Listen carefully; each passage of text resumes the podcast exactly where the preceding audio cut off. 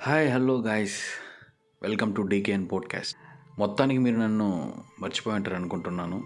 నాకున్నది ఒకటో రెండో సబ్స్క్రైబర్స్ కానీ మీరందరూ నన్ను మర్చిపోయే లోపు మిమ్మల్ని అందరినీ ఒకసారి గుర్తు తెచ్చుకొని నాకు ఈరోజు జరిగిన ఒక బాధ కలిగించే ఒక సన్నివేశాన్ని మీతో షేర్ చేసుకోవాలని చెప్పి నేను ఈరోజు ఈ పోడ్కాస్ట్ చేస్తున్నాను. ముందుగా పోడ్కాస్ట్ ఎపిసోడ్ గురించి చెప్పబోయే ముందు నేను దీనికి ఒక టైటిల్ పెట్టాలని అనుకుంటున్నాను. హీ మేడ్ మీ క్రై అతను నన్ను ఏడిపించేశాడు ఈరోజు. అతను అంటే ఇక్కడ ఒక చిన్న ఆరో తరగతి చదువుతున్న ఒక పిల్లాడు నన్ను నన్ను ఏడిపించేశాడు ఈరోజు. మొత్తం నేను ఏడుస్తూనే ఉన్నాను. తలుచుకొని తలుచుకొని ఏడుస్తున్నాను. దీన్ని నేను మీకు కథలా చెప్పాలనుకుంటున్నాను. కథలోకి వెళ్తే ఈరోజు ఒక తొమ్మిది గంటల ముప్పై నిమిషాలకి నేను మైసూర్లో ఒక ప్లేస్ నుండి ఇంకో ప్లేస్కి వస్తుంటే ఒక చిన్న పిల్లవాడు నన్ను లిఫ్ట్ అడుగుతున్నాడు. సరే నేను ఒక ఓ సిక్స్టీ సెవెంటీ కిలోమీటర్ స్పీడ్లో వెళ్తూ నాకు పిల్లలకి ఎప్పుడైనా సరే లిఫ్ట్ ఇవ్వడం అంటే చాలా ఇష్టం. సరే అతన్ని చూసి నేను బైక్ స్లో చేశాను. నేను ఎక్కడ ఆపకుండా వెళ్ళిపోతున్నాను పోతానేమో అని చెప్పేసి ఆ పిల్లాడు నా వెనకనే పరిగెత్తుకుంటూ వచ్చాడు.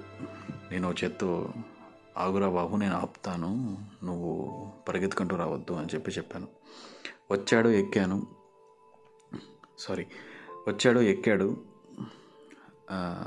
యాజ్ యూజువల్గా నేను కొన్ని క్వశ్చన్స్ వేస్తూ ఉంటాను. పిల్లలు ఎప్పుడైనా నన్ను లిఫ్ట్ ఇస్తే ఏం చదువుతుంటావు అనేసి.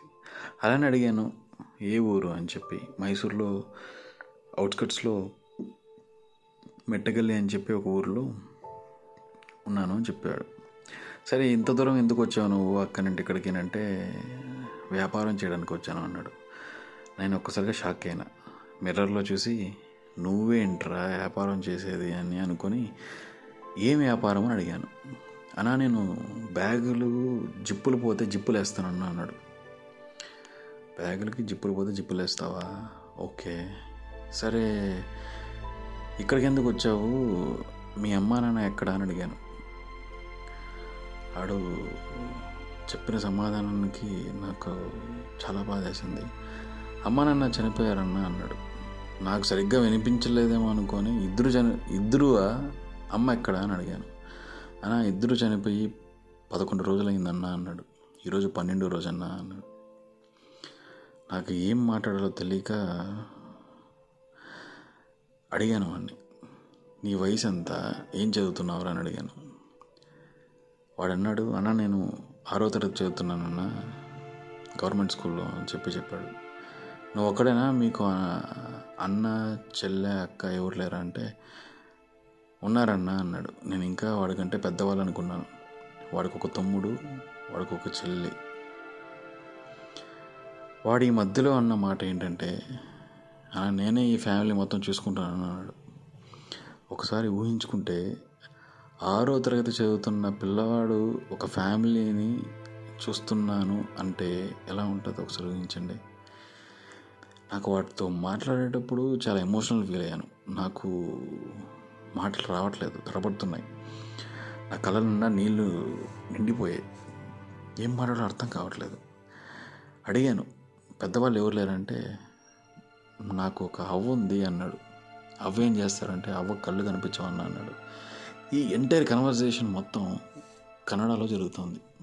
నేను మీకు అర్థం అవ్వడానికి తెలుగులో చెప్తున్నాను. ఇంతలో వాడు ఎక్కడ దిగాలని అడిగాను. మైసూర్లో సబర్ బస్ స్టాండ్ అని చెప్పి సబర్బన్ బస్ స్టాండ్ అని చెప్పి ఉంటుంది. నేను అక్కడ దిగుతాను అన్నాడు. సరే ఓకే. నేను మైండ్లో ఫిక్స్ అయ్యాను వాడిని అక్కడ ఒక డ్రాప్ చేద్దామని అనుకున్నాను. నేను బ్యాక్గ్రౌండ్లో వాడితో మాట్లాడుతున్నప్పుడు ఆలోచిస్తున్నది ఒకటే ఒకటి. వీడికి ఏదైనా నేను హెల్ప్ చేయగలుగుతానా అని చెప్పి. కరెక్ట్ టైంకి నేను పాకెట్లో వాలెట్ పెట్టుకోవడం మర్చిపోయాను. గూగుల్ పే ఉంది. వాడి దగ్గర స్మార్ట్ ఫోన్ లేదు వాడికి బ్యాంక్ అకౌంటు లేదు. సరే వీడికి ఏదైనా హెల్ప్ చేద్దామని అనుకున్న మైండ్లో రన్ అవుతుంది. సరే సబర్బన్ బస్ స్టాండ్ వచ్చింది. అడిగాను ఎక్కడికి వెళ్తావు ఎక్కడ దిగుతావు? అంటే నన్ను అడిగాడు వాడు రిటర్న్. అన్నా మీరు ఎక్కడి దాకా వెళ్తాను? అని అడిగాడు. అరే నేను అగ్రహార రోడ్డు దాకా వెళ్తాను అని చెప్పాను. సరే అన్న నన్ను అక్కడ దింపండి అగ్రహార దగ్గర. నేను అక్కడి నుండి చాముండేశ్వరి టెంపుల్ ఉంది కదా అక్కడ వెళ్తాను అని.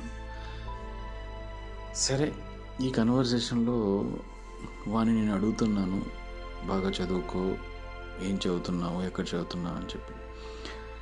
సరే ఏంటి ఈరోజు అంటే వాడు అన్నాడు అన్నా నేను ఈరోజు మైసూర్కి వచ్చింది మా అమ్మ నాన్నకి ఈరోజు పన్నెండో రోజు తుది పెడతారన్నా. అన్నీ సమకూర్చాను. ఒక గుమ్మడికాయ ఒక కోడి కావాలన్నా. దానికి డబ్బులు లేవు. బ్యాగు బ్యాగు జిప్పులు వేస్తే ఈ రెండు వందలు మూడు వందలు వస్తే ఆ రెండు తీసుకెళ్ళిపోతే నేను ఈరోజు వాళ్ళకి తుది పెట్టచ్చన్నా అని చెప్పి చెప్పాడు. తుది అంటే మనం దేశాలు చేస్తాం కదా. ఒకటిన్నర కేజీ కోడి గుమ్మడికాయ ఉంటే చాలన్నా సరిపోతుంది అన్నాడు. వాడు ఎన్ని బ్యాగులకు జిప్పులు వేస్తే రెండు వందలు వస్తుంది వాడు ఎప్పుడు వెళ్తాడు అని నా మైండ్లో రన్ అవుతుంది. సరే నాకు ఏం మాట్లాడాలో ఏం చెప్పాలో అర్థం కావట్లేదు. వాడిని అగ్రహార వచ్చింది డ్రాప్ చేశాను. ఒక టూ మీటర్స్ ముందుకు వెళ్ళిన తర్వాత వాడిని మళ్ళీ పిలిచాను. వాడిని పిలిచి గట్టిగా అరిస్తే వాడికి వినిపించలేదు వాడు వెళ్ళిపోయాడు ముందుకి. నా మనసు ఎక్కడో ఏదో ఒప్పుకోవట్లే. ఏదో చేయాలనిపిస్తుంది వెనక్కి వెళ్ళాను మళ్ళీ. వెళ్ళాను అని అడిగాను. అరా నీకేం కావాలి? ఎంత డబ్బులు కావాలి? ఈ రోజుటికి నీకేమేమి ఉంటే సరిపోతాయి? అని అడిగాను. నిష్కల్మషం లేని పిల్లోడంటే వీడేనేమో అనిపించింది.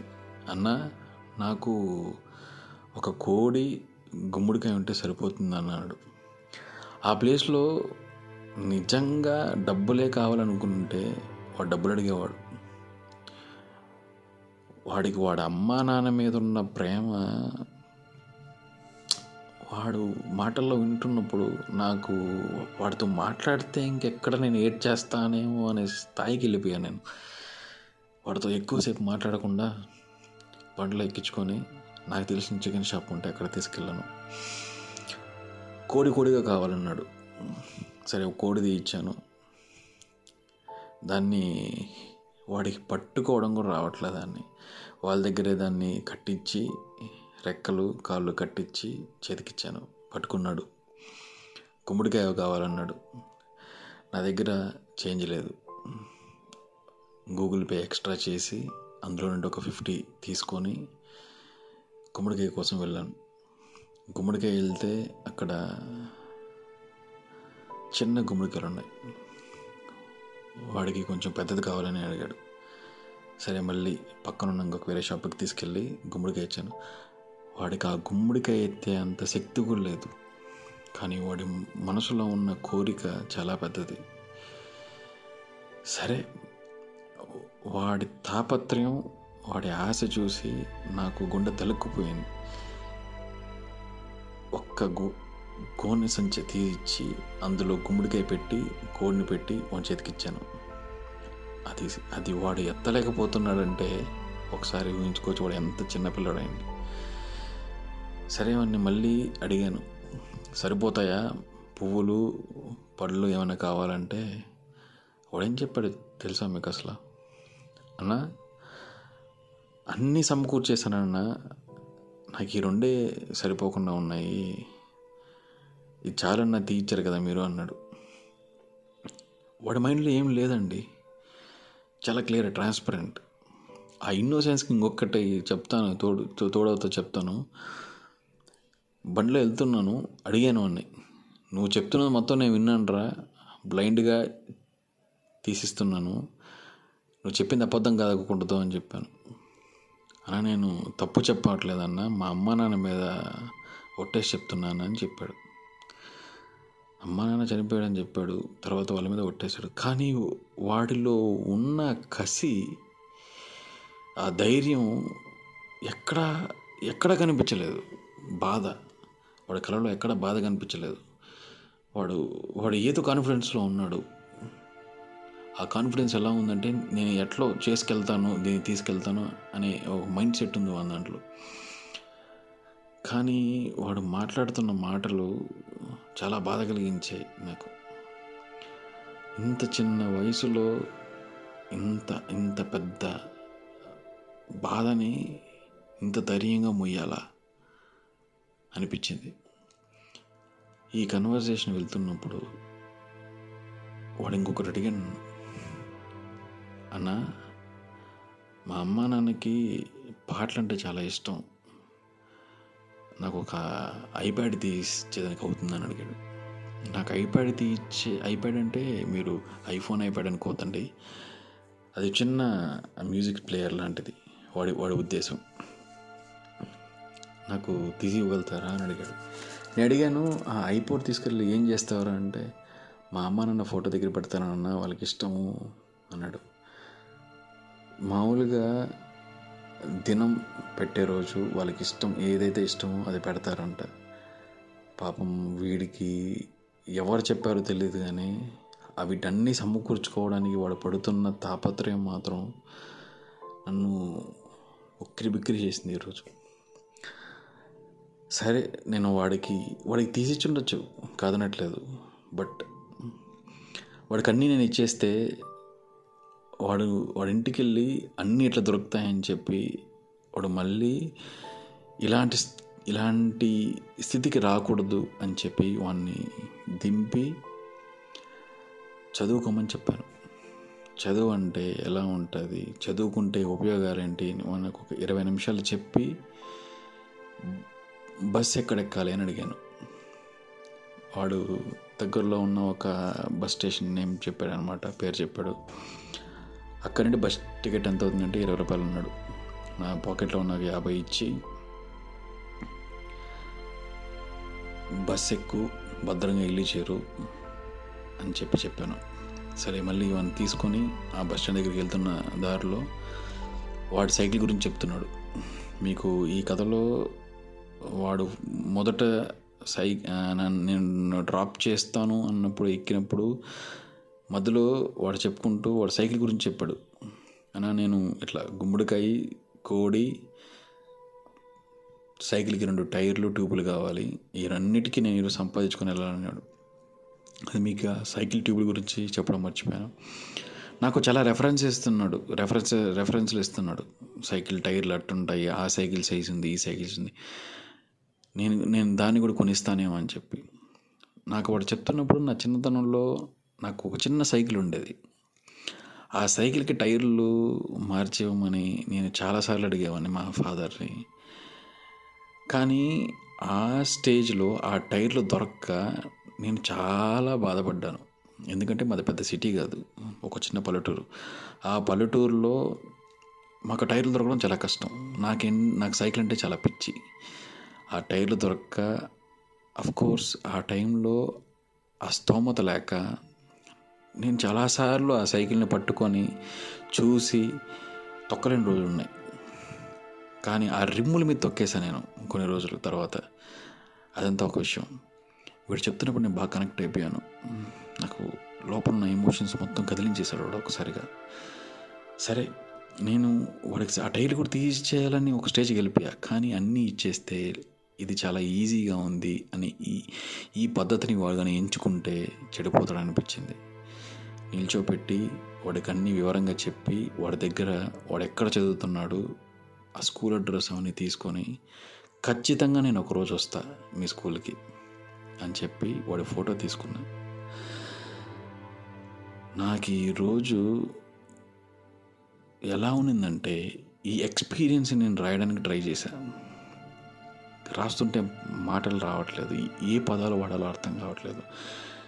సరే నేను ఇది మర్చిపోతానేమో ఈ కథని పూర్తిగా పూర్తిగా చెప్పాలి ఇది. ఎలా జరిగిందో అలానే చెప్పాలి. ఇట్లాంటి పిల్లలు ఉన్నారు. అందరూ అందరూ భిక్షగాళ్ళే కాదు. భిక్షగాళ్ళలో కొంతమంది ఏదేదో చేస్తున్నారు. అందరూ రోడ్డు మీద కనిపించే వాళ్ళందరూ భిక్షగాళ్ళు కాదు. వాళ్ళల్లో ఏదో ఒకటి ఏదో ఒకటి ఉంటుంది. ఆ ప్రాబ్లం అనేది ఏదో ఒకటి ఉంటుంది. దానికోసం తప్పిస్తూ ఉంటారు. నాకు ఈరోజు జరిగిన ఈ ఎక్స్పీరియన్స్